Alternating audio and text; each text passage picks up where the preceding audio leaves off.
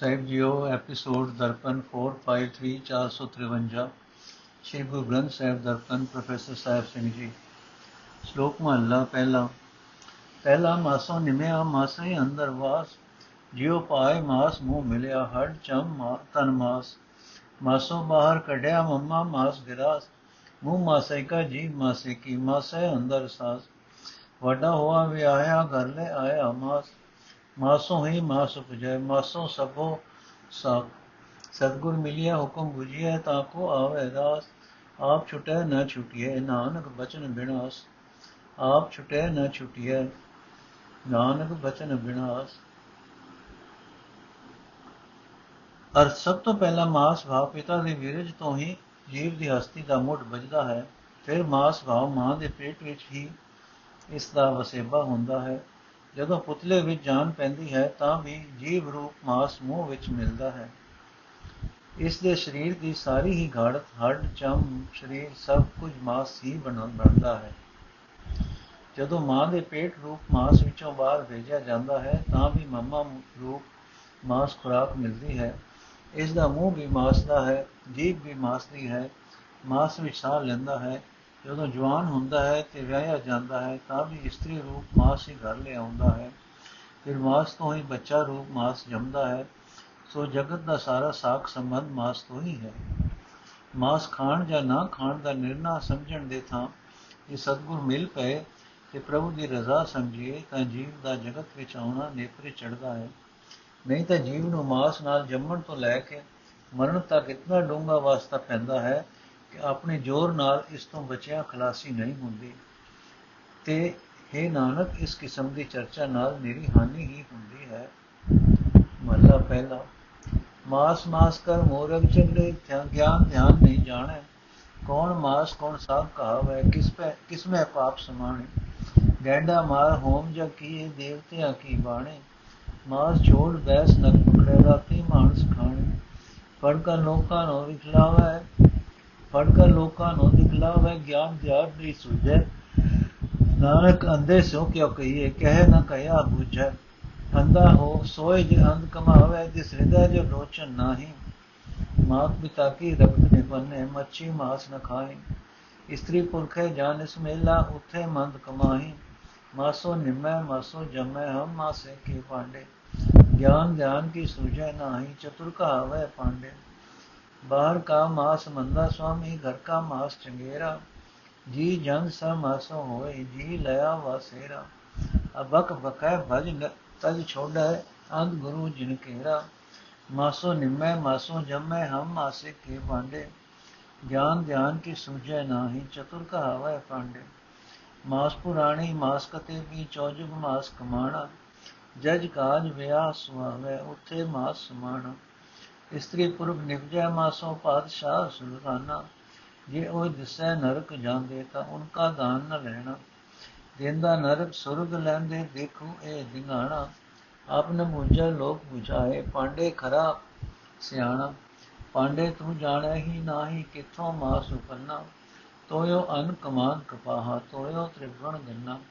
ਤੋਆ ਆਕੇ ਹੋ ਬੋ ਵਿਧ ਅੱਛਾ, ਤੋਏ ਬਹੁਤ ਵਿਕਾਰਾ।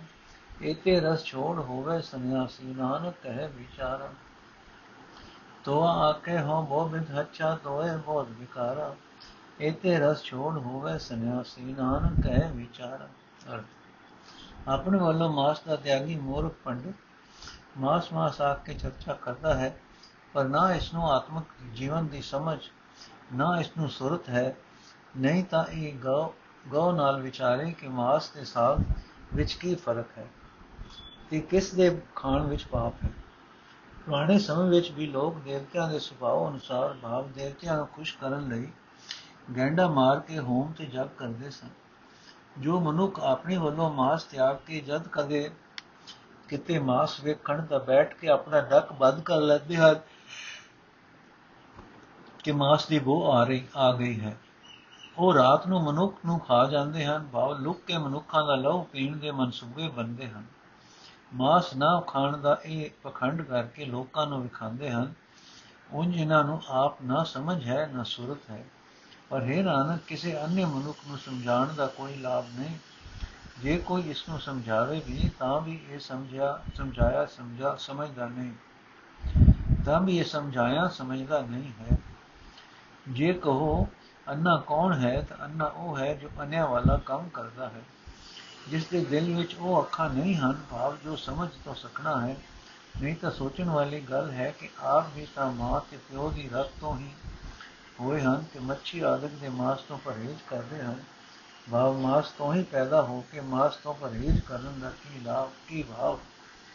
ਪਹਿਲਾ ਵੀ ਤਾਂ ਮਾਂ ਪਿਓ ਦੇ ਮਾਸ ਤੋਂ ਹੀ ਸਰੀਰ ਪਲਿਆ ਹੈ। ਪਹਿਲਾ ਵੀ ਤਾਂ ਮਾਂ ਪਿਓ ਦੇ ਮਾਸ ਤੋਂ ਹੀ ਸਰੀਰ ਪਲਿਆ ਹੈ। ਫਿਰ ਜਦੋਂ ਰਾਤ ਨੂੰ ਜਨਾਨੀ ਤੇ ਮਰਦ ਇਕੱਠੇ ਹੁੰਦੇ ਹਨ, ਤਦੋਂ ਵੀ ਮਾਸ ਨਾਲ ਹੀ ਮੰਦ ਭਾਵ ਭੋਗ ਕਰਦੇ ਹਨ। ਅਸੀਂ ਸਾਰੇ ਮਾਸ ਦੇ ਪੁਤਲੇ ਹਾਂ, ਸਾਡਾ ਮੁੰਡ ਮਾਸ ਤੋਂ ਹੀ ਬੱਚਾ ਅਸੀਂ ਮਾਸ ਤੋਂ ਹੀ ਪੈਦਾ ਹੋਏ। ਮਾਸ ਦਾ ਤਿਆਗੀ ਪੰਡਤ ਮਾਸ ਦੀ ਚਰਚਾ ਛੇੜ ਕੇ ਐਵੇਂ ਆਪਣੇ ਆਪ ਨੂੰ ਸਿਆਣਾ ਅਖਵਾਉਂਦਾ ਹੈ, ਅਸਲ ਵਿੱਚ ਇਸ ਨੂੰ ਨਾ ਸਮਝ ਹੈ, ਨਾ ਸੁਰਤ ਹੈ। ਭਲਾ ਦੱਸੋ ਪੰਡਤ ਜੀ, ਇਹ ਕੀ ਕਿ ਬਾਹਰੋਂ ਲਿਆਂਦਾ ਹੋਇਆ ਮਾਸ ਮਾੜਾ ਤੇ ਘਰ ਦਾ ਵਰਤਿਆ ਮਾਸ ਚੰਗਾ? ਫਿਰ ਸਾਰੇ ਜੀ ਜੰਤ ਮਾਸ ਤੋਂ ਪੈਦਾ ਹੋਏ ਹਨ, ਜਿੰਦ ਨੇ ਮਾਸ ਵਿੱਚ ਹੀ ਡੇਰਾ ਲਾਇਆ ਹੋਇਆ ਹੈ। ਸੋ ਜਿਨ੍ਹਾਂ ਨੂੰ ਰਾਹ ਦੱਸਣ ਵਾਲਾ ਆਪ ਅੰਨਾ ਹੈ, ਉਹ ਅਣਜੋਗ ਚੀਜ਼, ਭਾਵ, ਪਰਾਇਆ ਹੱਕ ਤਾਂ ਖਾਂਦੇ ਹਨ। ਤੇ ਖਾਣ ਯੋਗ ਚੀਜ਼, ਭਾਵ ਜਿਸ ਚੀਜ਼ ਤੋਂ ਜਗੰਦੀ ਜ਼ਿੰਦਗੀ ਦਾ ਹੀ ਮੁੱਢ ਵੱਜਾ ਤਿਆਗਦੇ ਹਨ। ਅਸੀਂ ਸਾਰੇ ਮਾਸ ਦੇ ਪੁਤਲੇ ਹਾਂ ਸਾਡਾ ਮੁੱਢ ਮਾਸ ਤੋਂ ਹੀ ਵੱਜਾ ਅਸੀਂ ਮਾਸ ਤੋਂ ਹੀ ਪੈਦਾ ਹੋਏ। ਮਾਸ ਦਾ ਤਿਆਗੀ ਪੰਡਤ ਮਾਸ ਦੀ ਚਰਚਾ ਛੋੜ ਕੇ ਐਵੇਂ ਆਪਣੇ ਆਪ ਨੂੰ ਸਿਆਣਾ ਅਖਵਾਉਂਦਾ ਹੈ। ਅਸਲ ਵਿੱਚ ਇਸ ਨੂੰ ਨਾ ਸਮਝ ਹੈ, ਨਾ ਸੁਰਤ ਹੈ। ਪੁਰਾਣਾ ਵਿੱਚ ਮਾਸ ਦਾ ਜ਼ਿਕਰ ਮੁਸਲਮਾਨੀ ਮਜਹਬੀ ਕਿਤਾਬਾਂ ਵਿੱਚ ਵੀ ਮਾਸ ਵਰਤਨ ਦਾ ਜ਼ਿਕਰ ਜਗਤ ਦੇ ਸ਼ੁਰੂ ਤੋਂ ਹੀ ਮਾਸ ਵਰਤਿੰਦਾ ਚਲਾ ਆਇਆ ਹੈ। ਜਗ ਵਿੱਚ ਵਿਆਹ ਆਦਿ ਕਾਜ ਵਿੱਚ ਮਾਸ ਦੀ ਵਰਤੋਂ ਪ੍ਰਧਾਨ ਹੈ। ਉਨੀ ਥਾਈ ਮਾਸ ਵਰਤਿੰਦਾ ਰਿਹਾ ਹੈ। ਜਨਾਨੀ ਮਰਦ ਸ਼ਾਹ ਪਾਤਸ਼ਾਹ ਸਾਰੇ ਮਾਸ ਤੋਂ ਹੀ ਪੈਦਾ ਹੁੰਦੇ ਹਨ। ਜੋ ਇਹ ਸਾਰੇ ਮਾਸ ਤੋਂ ਵਰਣ ਕਰਕੇ ਨਰਕ ਵਿੱਚ ਪੈਂਦੇ ਦਿਸਦੇ ਹਨ, ਤਾਂ ਉਹਨਾਂ ਤੋਂ ਮਾਸ ਤਿਆਗੀ ਪੰਡਤ ਨੂੰ ਦਾਨ ਵੀ ਨਹੀਂ ਲੈਣਾ ਚਾਹੀਦਾ। ਨਹੀਂ ਤਾਂ ਵੇਖੋ, ਇਹ ਅਸ਼ਚਰਜ ਧੱਕੇ ਦੀ ਗੱਲ ਹੈ ਕਿ ਦਾਨ ਦੇਣ ਵਾਲੇ ਨਰਕੇ ਪੈਣ ਤੇ ਲੈਣ ਵਾਲੇ ਸੁਰਗ ਵਿੱਚ। ਅਸਲ ਵਿੱਚ ਇਹ ਪੰਡਿਤ ਤੂੰ ਡਾਡਾ ਚਤੁਰ ਹੈ। ਤੈਨੂੰ ਆਪ ਨੂੰ ਮਾਸ ਖਾਣ ਦੇ ਮਾਮਲੇ ਦੀ ਸਮਝ ਨਹੀਂ, ਪਰ ਤੂੰ ਲੋਕਾਂ ਨੂੰ ਸਮਝਾਉਂਦਾ ਹੈ। ਇਹ ਪੰਡਤ, ਤੈਨੂੰ ਇਹ ਵੀ ਪਤਾ ਨਹੀਂ ਕਿ ਮਾਸ ਕਿੱਥੋਂ ਪੈਦਾ ਹੋਇਆ।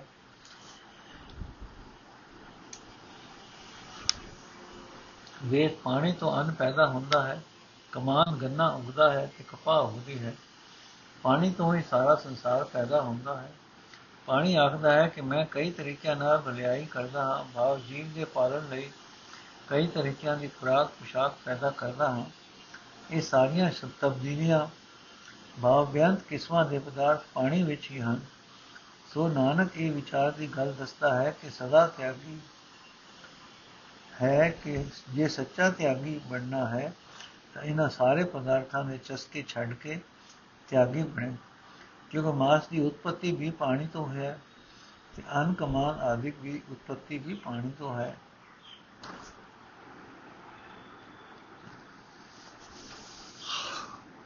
ਪੌੜੀ। ਹਉ ਕਿਆ ਆਖਾਂ, ਇੱਕ ਜੀਵ ਤੇਰਾ ਆਤਨਾ ਕਿ ਨਹੀਂ ਪਾਇਆ?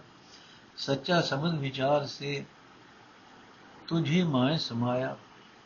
ਇੱਕ ਭਗਵਾ ਵੇਸ ਕਰ ਭਰਮ ਦੇ ਵਿਣ ਸਤਗੁਰ ਕਿਨੇ ਨ ਪਾਇਆ। ਦੇਸ਼ ਦੇ ਸੰਤਰ ਭਵ ਥਕੇ, ਤੁਦੇ ਅੰਦਰ ਆਪ ਲੁਕਾਇਆ। ਗੁਰ ਕਾ ਸ਼ਬਦ ਰਤਨ ਹੈ, ਕਰ ਚਾਨਣ ਆਪ ਦਿਖਾਇਆ। ਆਪਣਾ ਆਪ ਪਛਾਣਿਆ, ਗੁਰਮਤੀ ਸੱਚ ਸਮਾਇਆ। ਆਵਾ ਗੌਣ ਬਜਾਰੀਆ, ਬਾਜ਼ਾਰ ਜਨੀ ਰਚਾਇਆ।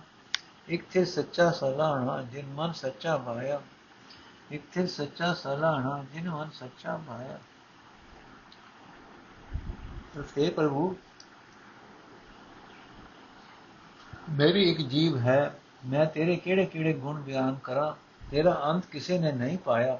ਜੋ ਮਨੁੱਖ ਤੇਰੀ ਸਿਫਤ ਸਲਾਹ ਦਾ ਸ਼ਬਦ ਵਿਚਾਰਦੇ ਹਨ, ਉਹ ਤੇਰੇ ਵਿੱਚ ਹੀ ਲੀਨ ਹੋ ਜਾਂਦੇ ਹਨ। ਕਈ ਮਨੁੱਖ ਭਗਵਾ ਵੇਖ ਬਣਾ ਕੇ ਭਟਕਦੇ ਫਿਰਦੇ ਹਨ ਪਰ ਗੁਰੂ ਦੀ ਸ਼ਰਨ ਆਉਣ ਤੋਂ ਬਿਨਾ ਹੈ ਪ੍ਰਭੂ, ਤੈਨੂੰ ਕਿਸੇ ਨਹੀਂ ਲੱਭਾ। ਇਹ ਲੋਕ ਬਾਹਰ ਦੇਸ਼ਾਂ ਦੇ ਸੰਤਰਾਂ ਵਿੱਚ ਘੁੰਮਦੇ ਖੱਪ ਗਏ, ਪਰ ਤੂੰ ਆਪਣੇ ਆਪ ਨੂੰ ਜੀਵ ਦੇ ਅੰਦਰ ਲੁਕਾ ਲੁਕਾ ਰੱਖਿਆ ਹੈ। ਸਤਿਗੁਰ ਦਾ ਸ਼ਬਦ ਮਾਨੋ, ਇੱਕ ਚਮਕਦਾ ਮੋਤੀ ਮੋਤੀ ਹੈ ਜਿਸ ਨੂੰ ਪ੍ਰਭੂ ਨੇ ਇਹ ਮੋਤੀ ਬਖਸ਼ਿਆ ਹੈ। ਉਸ ਦੇ ਹਿਰਦੇ ਵਿੱਚ ਪ੍ਰਭੂ ਨੇ ਆਪ ਚਾਨਣ ਕਰਕੇ ਉਸ ਨੂੰ ਆਪਣਾ ਆਪ ਦਿਖਾਇਆ ਹੈ। ਉਸ ਨੂੰ ਆਪਣਾ ਆਪ ਦਿਖਾਇਆ ਹੈ। ਉਹ ਵਡਭਾਗੀ ਮਨੁੱਖ ਆਪਣਾ ਅਸਲਾ ਪਛਾਣ ਲੈਂਦਾ ਹੈ ਕਿ ਗੁਰੂ ਦੀ ਸਿੱਖਿਆ ਦੇ ਰਾਹੀਂ ਸੱਚੇ ਪ੍ਰਭੂ ਵਿੱਚ ਲੀਨ ਹੋ ਜਾਂਦਾ ਹੈ। ਪਰ ਜਿਨ੍ਹਾਂ ਵੇਖਿਆ ਨੇ ਵਿਖਾਵੇ ਦਾ ਢੋਂਗ ਰਚਾਇਆ ਹੋਇਆ ਹੈ, ਉਹਨਾਂ ਪਖੰਡੀਆਂ ਨੂੰ ਜਨਮ ਮਰਨ ਦਾ ਗੇੜ ਮਿਲਦਾ ਹੈ ਤੇ ਜਿਨ੍ਹਾਂ ਨੂੰ ਮਨ ਵਿੱਚ ਸੱਚਾ ਪ੍ਰਭੂ ਪਿਆਰ, ਪਿਆਰਾ ਲੱਗਦਾ ਹੈ, ਉਹ ਸਦਾ ਸਥਿਰ ਰਹਿਣ ਵਾਲੇ ਲੋਕ ਇੱਕ ਪ੍ਰਭੂ ਦੇ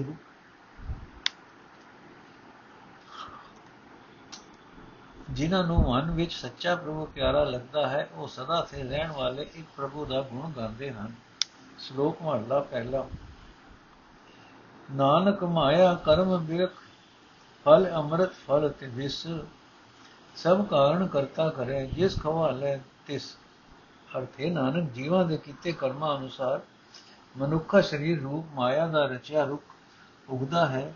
ਇਸ ਨੂੰ ਅੰਮ੍ਰਿਤ ਨਾ ਭਾਵ ਨਾਮ ਸੁਖ ਤੇ ਜ਼ਹਿਰ, ਭਾਵ ਮੋਹ, ਦੁਖ ਦੇ ਕਿਸਮਾਂ ਦੇ, ਦੋ ਕਿਸਮਾਂ ਦੇ ਫਲ ਲੱਗਦੇ ਹਨ। ਕਰਤਾਰ ਆਪ ਅੰਮ੍ਰਿਤ ਤੇ ਵਿਉ ਦੋ ਕਿਸਮਾਂ ਦੇ ਫਲਾਂ ਦੇ ਸਾਰੇ ਵਸੀਲੇ ਬਣਾਉਂਦਾ ਹੈ, ਜਿਸ ਜੀਵ ਨੂੰ ਜਿਹੜਾ ਫਲ ਖਵਾਉਂਦਾ ਹੈ ਉਸ ਨੂੰ ਉਹੀ ਖਾਣਾ ਪੈਂਦਾ ਹੈ। ਮਹਲਾ ਦੂਜਾ।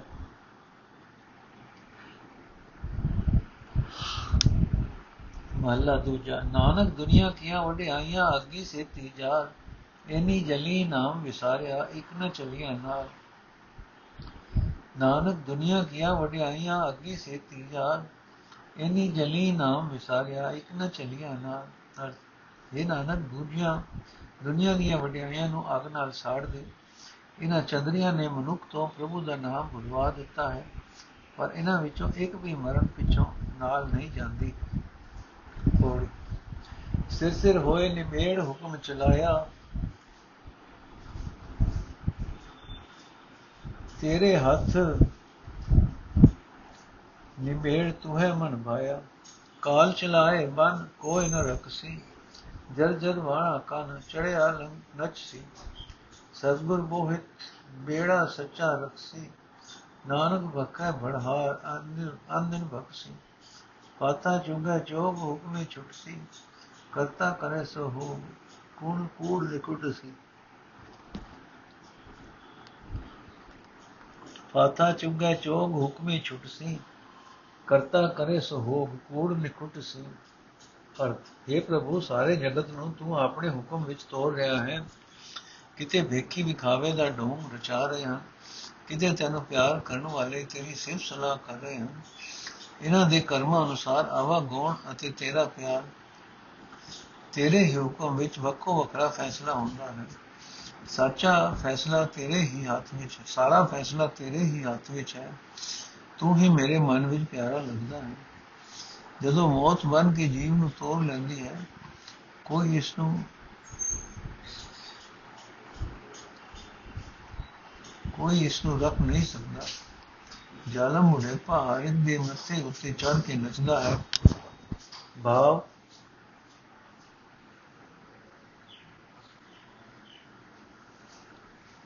ਮੌਤ ਦਾ ਸੁਨੇਹਾ ਦੇ ਰਿਹਾ ਹੈ, ਜਿਸ ਅੱਗੇ ਕਿਸੇ ਦੀ ਪੇਸ਼ ਨਹੀਂ ਜਾਂਦੀ। ਸਤਿਗੁਰੂ ਜੀ ਸੱਚਾ ਜਹਾਜ਼ ਹੈ, ਸੱਚਾ ਬੇੜਾ ਹੈ, ਜੋ ਮੌਤ ਦੇ ਡਰ ਤੋਂ ਬਚਾਉਂਦਾ ਹੈ। ਜਗਤ ਵਿੱਚ ਤਿਸਨਾ ਦੀ ਅੱਗ ਦਾ ਬਾਂਬੜ ਮਚ ਰਿਹਾ ਹੈ, ਹਰ ਵੇਲੇ ਮਚਿਆ ਰਹਿੰਦਾ ਹੈ। ਇਸ ਬਾਂਬੜ ਵਿੱਚ ਫਸਿਆ ਹੋਇਆ ਜੀਵ ਚੋਗਾ ਚੁਭ ਰਿਹਾ ਹੈ। ਪ੍ਰਭੂ ਦੇ ਹੁਕਮ ਅਨੁਸਾਰ ਹੀ ਇਸ ਵਿੱਚੋਂ ਬਚ ਸਕਦਾ ਹੈ, ਕਿਉਂਕਿ ਜੋ ਕੁਝ ਕਰਤਾਰ ਕਰਦਾ ਹੈ, ਉਹ ਹੀ ਹੁੰਦਾ ਹੈ। ਕੂੜ ਦਾ ਵਪਾਰ ਭਾਵ ਤ੍ਰਿਸ਼ਨਾ ਅਧੀਨ ਹੋ ਕੇ ਮਾਇਕ ਪਦਾਰਥਾਂ ਵਿੱਚ ਪਿੱਛੇ ਦੌੜਨਾ ਜੀਵ ਦੇ ਨਾਲ ਨਹੀਂ ਲਿਵਦਾ ਲਿਵਦਾ ਨਹੀਂ ਨਿਭਦਾ। ਸ਼ਲੋਕ ਮਹਲਾ ਪਹਿਲਾ। ਘਰ ਮੈਂ ਘਰ ਦਿਖਾਏ ਦੇ, ਸੋ ਸਤਗੁਰ ਪੁਰਖ ਸੁਜਾਨ। ਪੰਜ ਸ਼ਬਦ ਧੰਕਾਰ ਧੁਨ ਤੈ ਬਾਜੇ ਸ਼ਬਦ ਨਿਸ਼ਾਨ। ਦੀਪ ਲੋ ਪਤਾਲ ਤੈ, ਖੰਡ ਮੰਡਲ ਘੈਰਾਨ ਤਾਰ ਘੋਰ ਭਜਨ ਤ੍ਰਿਤੈ ਸਾਤ ਤਖਤ ਸੁਲਤਾਨ। ਸੁਖਮਨ ਕਹਿ ਘਰ ਰਾਗ ਸੁਨ ਸੁਨ ਮੰਡਲ ਰਿਵਲਾਏ ਅਗਤ ਕਥਾ ਵਿਚਾਰੀ ਹੈ, ਮਨ ਸਭ ਮਨੇ ਸਮਾਏ ਉਲਟ ਕਮਲ ਅੰਮ੍ਰਿਤ ਭਰਿਆ, ਇਹ ਮਨ ਕਤੋਂ ਨ ਜਾਏ। ਅਜ ਪਾ ਜਾਪ ਨ ਵਿਸਰੇ ਆਦ ਜੁਗਾਦ ਸਮਾਏ ਸਭ ਸਖੀਆਂ ਪੰਜੇ ਮਿਲੇ, ਗੁਰਮੁਖ ਨਿਜ ਘਰਵਾਸ ਸਬਦ ਖੋਜ ਇਹ ਘਰ ਲਏ, ਨਾਨਕ ਤਾਕਾ ਦਾ। ਸਭ ਸਖੀਆਂ ਪੰਚੇ ਮਿਲੇ, ਗੁਰਮੁਖ ਨਿਜ ਘਰ ਵਾਸ। ਸਬਦ ਖੋਜ ਇਹ ਘਰ ਹੈ, ਨਾਨਕ ਤਾਕਾ ਦਾਸ। ਅਰਥ। ਉਹ ਹੈ ਸਿਆਣਾ ਸਤਗੁਰ ਪੁਰਖ ਜੋ ਹਿਰਦੇ ਘਰ ਵਿੱਚ ਪਰਮਾਤਮਾ ਦੇ ਰਹਿਣ ਦਾ ਥਾਂ ਵਿਖਾ ਦਿੰਦਾ ਹੈ। ਜਦੋਂ ਮਨੁੱਖ ਉਸ ਘਰ ਵਿੱਚ ਅਪੜਦਾ ਹੈ, ਤਦੋਂ ਗੁਰੂ ਦਾ ਸ਼ਬਦ ਰੂਪ ਨਗਾਰਾ ਵੱਜਦਾ ਹੈ। ਭਾਵ ਗੁਰ ਸ਼ਬਦ ਦਾ ਪ੍ਰਭਾਵ ਇਤਨਾ ਪ੍ਰਬਲ ਹੁੰਦਾ ਹੈ ਕਿ ਕੋਈ ਹੋਰ ਖਿੱਚ ਪੋ ਨਹੀਂ ਸਕਦੀ। ਤਦੋਂ ਮਾਨੋ ਪੰਜ ਕਿਸਮ ਦੇ ਸਾਜ਼ਾਂ ਦੀ ਇੱਕ ਰਸ ਸੰਗੀਤ ਸੰਗੀਤਕ ਆਵਾਜ਼ ਉੱਠਦੀ ਹੈ, ਜੋ ਮਸਤੀ ਪੈਦਾ ਕਰਦੀ ਹੈ। ਇਸ ਅਵਸਥਾ ਵਿੱਚ ਅਪੜ ਕੇ ਮਨੁੱਖ ਬੇਅੰਤ ਕੁਦਰਤ ਦੇ ਕੋਤਕ ਦੀਪਾਂ, ਲੋਕਾਂ, ਮੰਡਲਾਂ, ਖੰਡਾ ਤੇ ਮੰਡਲਾਂ ਨੂੰ ਵੇਖ ਕੇ ਹੈਰਾਨ ਹੁੰਦਾ ਹੈ। ਇਹ ਸਾਰੀ ਕੁਦਰਤ ਦਾ ਪਾਤਸ਼ਾਹ ਸੱਚੇ ਤਖਤ ਉੱਤੇ ਬੈਠਾ ਦਿਸਦਾ ਹੈ। ਉਹ ਹਾਲਤ ਵਿੱਚ ਆਪਣਿਆ ਮਾਨੋ ਰਾਜਿਆਂ ਦੀ ਉੱਚੀ ਸੁਰ ਦੀ ਗੁਰਖੋਰ ਲੱਗੀ ਪਈ ਹੁੰਦੀ ਹੈ। ਇਸ ਲਈ ਮਿਲਾਪ ਵਿੱਚ ਬੈਠਾ ਮੌਜ ਵਿੱਚ ਇਤਨਾ ਮਸਤ ਹੁੰਦਾ ਹੈ, ਜਗਤ ਦਾ ਹੁੰਦਾ ਹੈ ਕਿ ਜਗਤ ਵਾਲਾ ਕੋਈ ਫੁਰਨਾ ਉਸ ਦੇ ਮਨ ਵਿੱਚ ਨਹੀਂ ਉੱਠਦਾ। ਇੱਥੇ ਬਿਆੰਤ ਪ੍ਰਭੂ ਦੇ ਗੁਣ ਜੋ ਜੋ ਵਿਚਾਰੀਏ ਵਿਚਾਰੀ ਦੇ ਹਨ ਤਿਉ ਤਿਉ ਮਨ ਦਾ ਫੁਰਨਾ ਮਨ ਵਿੱਚ ਹੀ ਗਰਕ ਹੁੰਦਾ ਜਾਂਦਾ ਹੈ। ਇਹ ਮਨ ਕਿਸੇ ਹੋਰ ਪਾਸੇ ਨਹੀਂ ਜਾਂਦਾ, ਕਿਉਂਕਿ ਹਿਰਦਾ ਰੂਪ ਕੌਲ ਫੁੱਲ ਮਾਇਆ ਵੱਲੋਂ, ਕਿਉਂਕਿ ਹਿਰਦਾ ਰੂਪ ਕੌਲ ਫੁੱਲ ਕੌਲ ਫੁੱਲ ਮਾਇਆ ਵੱਲੋਂ ਪਰਤ ਕੇ ਨਾਮ ਅੰਮ੍ਰਿਤ ਵੱਲ ਨਾਲ ਭਰ ਜਾਂਦਾ ਹੈ। ਉਸ ਪ੍ਰਭੂ ਵਿੱਚ ਜੋ ਸਭ ਦਾ ਮੁੰਡ ਹੈ ਤੇ ਜੁਗਾਂ ਤੋਂ ਵੜਨ ਤੋਂ ਜੁਗਾਂ ਦੇ ਵੜਨ ਤੋਂ ਤੋਂ ਵੀ ਪਹਿਲਾ ਦਾ ਹੈ। ਮਨ ਇਹੋ ਪ੍ਰਤੀਤ ਹੁੰਦਾ ਹੈ ਕਿ ਪ੍ਰਭੂ ਪ੍ਰਭੂ ਦੀ ਯਾਦ ਕਿਸੇ ਕਿਸੇ ਵੇਲੇ ਨਹੀਂ ਹੁੰਦੀ। ਇਹ ਬਿਆਨ ਤੋਂ ਬਿਨਾਂ ਹੀ ਸਿਮਰਨ ਹੁੰਦਾ ਹੈ। ਇਸ ਤਰ੍ਹਾਂ ਗੁਰੂ ਦੇ ਸਨਮੁਖ ਹੋਇਆ ਮਨੁੱਖ ਨਿਰੋਲ ਆਪਣੇ ਘਰ ਵਿੱਚ ਟਿਕ ਜਾਂਦਾ ਹੈ, ਜਿਵੇਂ ਕੋਈ ਇਸ ਨੂੰ ਬੇਦਖਲ ਨਹੀਂ ਕਰ ਸਕਦਾ।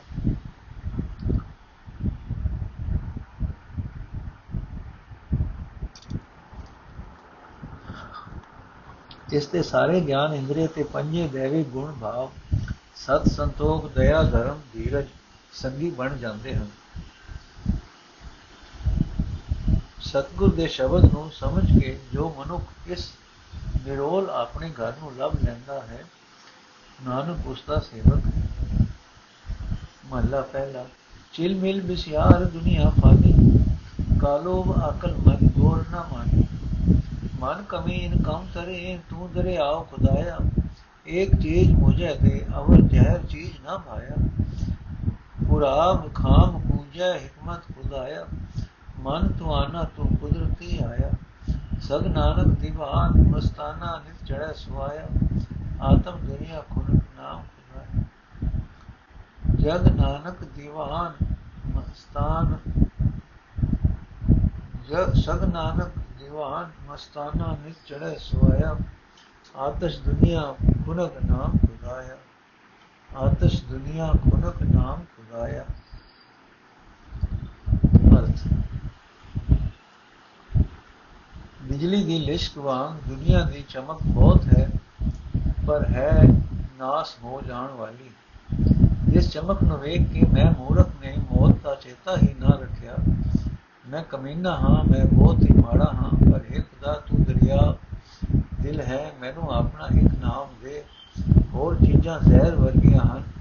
ਇਹ ਮੈਨੂੰ ਚੰਗੀਆਂ ਨਹੀਂ ਲੱਗਦੀਆਂ।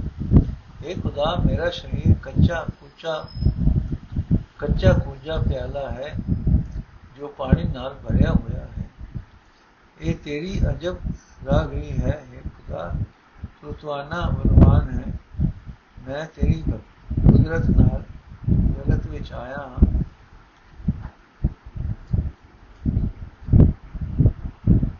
ਇਹ ਖੁਦਾ ਨਾਨਕ ਤੇਰੇ ਦਰਗਾਹ ਦਾ ਤਾ ਹੈ ਕਿ ਮਸਤਾਨਾ ਹੈ।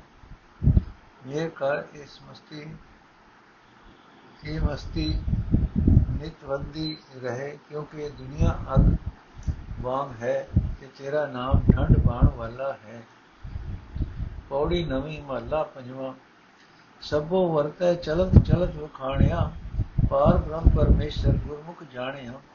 ਲੱਥੇ ਸਭ ਵਿਕਾਰ ਸ਼ਬਦ ਨਿਸ਼ਾਨਿਆ ਸਾਧੂ ਸੰਗ ਉਧਾਰ ਭਏ ਨਿਕਾਣਿਆ, ਸਿਮਰ ਸਿਮਰ ਦਾਤਾਰ ਸਭ ਰੰਗ ਮਾਣਿਆ, ਪ੍ਰਗਟ ਭਇਆ ਸੰਸਾਰ ਮੇਘ ਛੁਆਣਿਆ ਆਪੇ ਬਖਸ਼ ਮਿਲਾਏ ਸਦ ਕੁਰਬਾਨਿਆ ਨਾਨਕ ਲੈ ਮਿਲਾਏ ਖਸਮੇ ਭਾਣਿਆ ਪ੍ਰਗਟ ਭਇਆ ਸੰਸਾਰ ਮੇਰ ਛਾਵਾਣਿਆ, ਆਪੇ ਬਖਸ਼ ਮਿਲਾਏ ਸਦ ਕੁਰਬਾਨਿਆ ਨਾਨਕ ਲੈ ਮਿਲਾਏ ਖਸਮੇ ਭਾਣਿਆ ਨੋਟ ਕਈ ਵਿਦਵਾਨ ਇਹ ਮੰਨਦੇ ਹਨ ਕਿ ਜਦੋਂ ਸਤਗੁਰੂ ਨਾਨਕ ਦੇਵ ਜੀ ਨੇ ਵਾਰ ਉਚਾਰੀ, ਨਾਲ ਨਾਲ ਹੀ ਪੌੜੀਆਂ ਦੇ ਨਾਲ ਦੋ ਸ਼ਲੋਕ ਵੀ ਉਚਾਰੇ।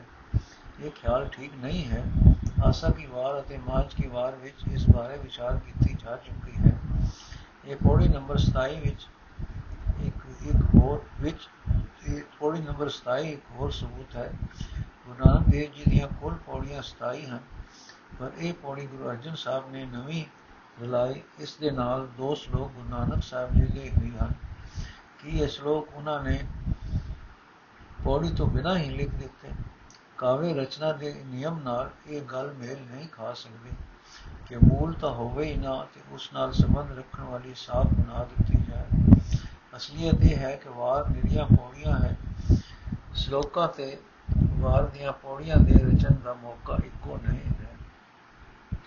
ਪਰ ਇੱਥੇ ਇੱਕ ਹੋਰ ਪ੍ਰਸ਼ਨ ਉੱਠਦਾ ਹੈ, ਗੁਰੂ ਅਰਜਨ ਸਾਹਿਬ ਨੇ ਇਹ ਨਵੀਂ ਪੌੜੀ ਕਿਉਂ ਚਲਾਈ ਰਲਾਈ, ਕਈ ਦੀਵਾਨ ਇਹ ਕਹਿ ਦਿੰਦੇ ਹਨ ਕਿ ਫਰੀਦ ਜੀ ਅਤੇ ਕਬੀਰ ਜੀ ਦੇ ਸ਼ਲੋਕਾਂ ਵਿੱਚ ਜਿੱਥੇ ਕਿਤੇ ਗੁਰੂ ਸਾਹਿਬ ਦੇ ਆਪਣੇ ਸ਼ਲੋਕ ਆਏ ਹਨ। ਉਹਨਾਂ ਦਾ ਕਾਰਨ ਇਹ ਹੈ ਕਿ ਭਗਤਾਂ ਦੇ ਨਾਲ ਲੱਗਦੇ ਸ਼ਲੋਕਾਂ ਵਿੱਚ ਕੋਈ ਮੂਰਤਾ ਰਹਿ ਗਈ ਸੀ ਕਿਤਨਾ ਕੋਝਾ ਤੇ ਨੀਵਾ ਤੇ ਬੇਅਦਬੀ ਭਰਿਆ ਖਿਆਲ ਹੈ। ਬਾਣੀ ਦੇ ਜਿਸ ਸੰਗ੍ਰਹਿ ਨੂੰ ਸਿੱਖ ਆਪਣਾ ਗੁਰੂ ਮੰਨਦਾ ਹੈ, ਉਸ ਵਿੱਚ ਹੀ ਕਈ ਅੰਗ ਉਹਨੇ ਦੱਸ ਰਿਹਾ ਹੈ। ਉਸ ਦੰਤਾ ਕਾਦੀ ਜਿੱਥੇ ਕੋਝ ਰਹਿ ਗਿਆ। ਹਿੰਦੂ ਭਰਾ ਦੇ ਇਸ ਕੱਚੇ ਪੁਣੇ ਨੂੰ ਭਗਤ ਨਾਮਦੇਵ ਜੀ ਨੇ ਵੰਡਿਆ ਸੀ। ਵੇਖੋ ਰਾਗ ਗੌਣ ਵਿੱਚ ਆਜ ਨਾਮੇ ਬੀਠਲ ਦੇਖਿਆ। ਨਾਲੇ ਤਾਂ ਸਿਵ ਜੀ ਨੂੰ ਆਪਣਾ ਇਸ਼ਟ ਮੰਨਣਾ ਤੇ ਨਾਲ ਹੀ ਇਹ ਵੀ ਕਹਿਣਾ ਕਿ ਉਹ ਕ੍ਰੋਧ ਵਿੱਚ ਆ ਕੇ ਲੋਕਾਂ ਦੇ ਮੁੰਡੇ ਵੀ ਸ਼ਰਾਪ ਦੇ ਕੇ ਮਾਰ ਦਿੰਦਾ ਸੀ। ਪਰ ਜੇ ਵਿਦਵਾਨ ਸਜਣਾ ਨੇ ਅਜੇ ਵੀ ਇਸੇ ਖਿਆਲ ਤੇ ਹੀ ਅੜਨਾ ਹੈ, ਤਾਂ ਕਿ ਇਸ ਤਾਂ ਕਿ ਤਾਂ ਕਿ ਇਹ ਪੌੜੀ ਨੰਬਰ 27 ਵੀ ਗੁਰੂ ਅਰਜਨ ਸਾਹਿਬ ਨੂੰ ਇਸੇ ਲਈ ਦਰਜ ਕਰਨੀ ਪਈ ਕਿ ਗੁਰੂ ਨਾਨਕ ਸਾਹਿਬ ਦੀ ਵਾਰ ਵਿੱਚ ਕੋਈ ਉਣਤਾ ਰਹਿ ਗਈ ਸੀ। ਇੱਕੋ ਹੀ ਸੰਗ੍ਰਹਿ ਵਿੱਚ ਥਾਂ ਥਾਂ ਪੈਤਰੇ ਬਦਲਾਇਆ ਵਿਛੜਨਾ ਹੀ ਪਏਗਾ। ਫਿਰ ਇਹ ਪੌੜੀ ਗੁਰੂ ਅਰਜਨ ਸਾਹਿਬ ਨੇ ਕਿਉਂ ਦਰਜ ਕੀਤੀ? ਇਸ ਗੱਲ ਦਾ ਉੱਤਰ ਲੱਭਣ ਲਈ ਪੜੋ ਪੌੜੀ ਨੰਬਰ 23 24 25 ਤੇ 26 ਇਹਨਾਂ ਪੌੜੀਆਂ ਵਿੱਚ ਇਸ ਗੱਲ ਦਾ ਜ਼ੋਰ ਹੈ ਕਿ ਵਿਦਵਤਾ ਹੋਰ ਹੋਰ ਅਕਲਾਂ ਭਗਵਾ ਵੇਸ ਅਤੇ ਦੇਸ ਰਟਨ ਜ਼ਿੰਦਗੀ ਦਾ ਸਹੀ ਰਸਤਾ ਨਹੀਂ ਹੈ ਸਤਗੁਰ ਬਹੁਤ ਬੋੜ ਹੈ ਤੇ ਤਿਸਨਾ ਅਗ ਤੋਂ ਬਚਾਉਂਦਾ ਹੈ। ਪੌੜੀ ਨੰਬਰ 26 ਵਿੱਚ ਇਹ ਮਾਨੋ ਇਸ਼ਾਰੇ ਮਾਤਰ ਜ਼ਿਕਰ ਸੀ। ਗੁਰੂ ਅਰਜਨ ਸਾਹਿਬ ਨੇ ਪੌੜੀ ਨੰਬਰ 27 ਵਿੱਚ ਇਸ ਦੀ ਹੋਰ ਵਿਆਖਿਆ ਕਰ ਦਿੱਤੀ ਹੈ। ਬਦਲ ਅਰਥ, ਇਹ ਸਾਰਾ ਜਗਤ ਪਰਮਾਤਮਾ ਦਾ ਤਮਾਸ਼ਾ ਹੈ, ਹੋ ਰਿਹਾ ਹੈ। ਇਸ ਨੂੰ ਤਮਾਸ਼ਾ ਹੀ ਕਿਹਾ ਜਾ ਸਕਦਾ ਹੈ। ਇਸ ਤਮਾਸ਼ੇ ਨੂੰ ਰਚਣ ਵਾਲਾ ਪਾਰਬ੍ਰਹਮ ਪਰਮਾਤਮਾ ਸਤਗੁਰ ਦੀ ਰਾਹੀਂ ਜਾਣਿਆ ਜਾਂਦਾ ਹੈ। ਸਤਗੁਰ ਦੇ ਸ਼ਬਦ ਰੂਪ ਨਗਾਰੇ ਨਾਲ ਸਾਰੇ ਵਿਕਾਰ ਲੈ ਜਾਂਦੇ ਹਨ ਨਟ ਜਾਂਦੇ ਹਨ। ਸਤਗੁਰ ਦੀ ਸੰਗਤ ਵਿੱਚ ਰਿਹਾ ਵਿਕਾਰਾਂ ਤੋਂ ਬਚਾਓ ਹੋ ਜਾਂਦਾ ਹੈ ਤੇ ਬੇਮਤਾਜ ਹੋ ਜਾਂਦਾ ਹੈ। ਗੁਰੂ ਦੀ ਬਰਕਤ ਨਾਲ ਦਾਤਾਰ ਪ੍ਰਭੂ ਨੂੰ ਸਿਮਰ ਸਿਮਰ ਕੇ ਮਾਨੋ ਸਾਰੇ ਰੰਗ ਮਾਣ ਲੈਦੇ ਹਨ। ਬਾ ਸਿਮਰਨ ਦੇ ਆਨੰਦ ਤੇ ਟਾਕਰੇ ਤੇ ਪ੍ਰਭੂ ਦੀ ਮਿਹਰ ਦਾ ਸਾਇਵਾਨ ਉਸ ਉੱਤੇ ਮਾਨੋ ਤਣਿਆ ਜਾਂਦਾ ਹੈ, ਤਣਿਆ ਜਾਂਦਾ ਹੈ। ਮੈਂ ਪ੍ਰਭੂ ਤੋਂ ਸਤਕੇ ਹਾਂ, ਉਹ ਗੁਰੂ ਦੀ ਰਾਹੀਂ ਆਪ ਹੀ ਮਿਹਰ ਕਰਕੇ ਆਪਣੇ ਨਾਲ ਜੋੜ ਲੈਂਦਾ ਹੈ। ਇਹ ਨਾਨਕ ਜੋ ਬੰਦੇ ਖਸਮ ਪ੍ਰਭੂ ਨੂੰ ਪਿਆਰੇ ਲੱਗਦੇ ਹਨ, ਉਹਨਾਂ ਨੂੰ ਆਪਣੇ ਨਾਲ ਮਿਲਾ ਲੈਂਦਾ ਹੈ। ਸ਼ਲੋਕ ਮਹਲਾ ਪਹਿਲਾ। ਧਨ ਸੁ ਕਾਗਜ਼ ਕਲਮ, ਧਨ ਧਨ ਭਾਂਡਾ, ਧਨ ਮਸ, ਧਨ ਲਿਖਾਰੀ ਨਾਨਕਾ, ਜਿਨ ਨਾਮ ਲਿਖਾਇਆ ਸਚ। ਅਰਥ ਮੁਬਾਰਕ ਹੈ, ਉਹ ਕਾਗਜ਼ ਤੇ ਕਲਮ ਮੁਬਾਰਕ ਹੈ, ਉਹ ਦਵਾਤ ਤੇ ਸਿਆਹੀ ਇਹ ਨਾਨਕ, ਮੁਬਾਰਕ ਹੈ ਉਹ ਲਿਖਣ ਵਾਲਾ ਜਿਸਨੇ ਪ੍ਰਭੂ ਦਾ ਸੱਚਾ ਨਾਮ ਲਿਖਾਇਆ, ਪ੍ਰਭੂ ਦੀ ਸਿਫਤ ਸਲਾਹ ਲਿਖਾਈ। ਮਹਲਾ ਪਹਿਲਾ, ਆਪੇ ਪੱਟੀ ਕਲਮ ਆ ਉੱਪਰ ਲੇਖ ਦੇ ਤੂੰ, ਏਕੋ ਕਹੀਏ ਨਾਨਕਾ, ਦੂਜਾ ਕਾਹੇ? ਅਰਥੇ ਪ੍ਰਭੂ, ਤੂੰ ਆਪ ਹੀ ਪੱਟੀ ਹੈ, ਤੂੰ ਆਪ ਹੀ ਕਲਮ ਹੈ, ਪੱਟੀ ਉੱਤੇ ਸਿਫਤ ਸਲਾਹ ਦਾ ਲੇਖ ਵੀ ਤੂੰ ਆਪ ਹੀ ਹੈ। ਇਹ ਨਾਨਕ ਸਿੱਧ ਸਲਾਹ ਕਰਨ ਵਾਲਾ ਇੱਕ ਪ੍ਰਭੂ ਨੂੰ ਹੀ ਆਖਣਾ ਚਾਹੀਦਾ ਹੈ। ਕੋਈ ਹੋਰ ਦੂਜਾ ਕਿਵੇਂ ਹੋ ਸਕਦਾ ਹੈ? ਇਹ ਨਾਨਕ ਸਿਰਫ ਸਲਾਹ ਕਰਨ ਕਾਰਨ ਵਾਲਾ ਇੱਕ ਪ੍ਰਭੂ ਨੂੰ ਹੀ ਆਖਣਾ ਚਾਹੀਦਾ ਹੈ। ਕੋਈ ਹੋਰ ਦੂਜਾ ਕਿਵੇਂ ਹੋ ਸਕਦਾ ਹੈ? ਹੋਏ, ਤੂੰ ਆਪੇ ਆਪ ਵਰਦਾ ਆਪ ਬਰਤ ਬਣਾਈ, ਤੁਧ ਬਿਨ ਦੂਜਾ ਕੋ ਨਹੀਂ ਤੂੰ ਰਹਾ ਸਮਾਈ। ਤੇਰੀ ਗਤ ਵਿੱਚ ਤੂੰ ਹੈ ਜਾਣਦਾ, ਤੂੰ ਕੀਮਤ ਪਾਏ ਤੂੰ ਅਲਖ ਅਗੋਚਰ ਅਗਮ ਹੈ ਗੁਰਮਤ ਦੇਖਾਈ ਅੰਤਰ ਅਗਿਆਨ ਦੁਖ ਭਰਮ ਹੈ ਗੁਰ ਗਿਆਨ ਗਵਾਈ ਜਿਸ ਕਿਰਪਾ ਕਰੇ ਤਿਸ ਮੇਲ ਹੈ ਸੋ ਨਾਮ ਧਿਆਈ ਤੂੰ ਕਰਤਾ ਪੁਰਖ ਅਗਮ ਹੈ ਰਵਿਆ ਸਮਝਾਏ ਜਿਸ ਤੂੰ ਲਾਏ ਸਚਿਆ ਤਿਤ ਕੋ ਲਗੇ ਨਾਨਕ ਗੁਣ ਗਾਈ ਸੁਝ ਅਰਥੇ ਪ੍ਰਭੂ ਜਗਤ ਦੀ ਬਣਤਰ ਤੂੰ ਆਪ ਬਣਾਈ ਹੈ ਜੇ ਤੇ ਤੂੰ ਆਪ ਹੀ ਇਸ ਵਿੱਚ ਹਰ ਥਾਂ ਮੌਜੂਦ ਹੈ। ਤੇਰੇ ਵਰਗਾ ਤੇਥੋਂ ਬਿਨਾ ਹੋਰ ਕੋਈ ਨਹੀਂ। ਤੂੰ ਹੀ ਸਭ ਥਾਂ ਗੁਪਤ ਵਰਤ ਰਿਹਾ ਹੈ।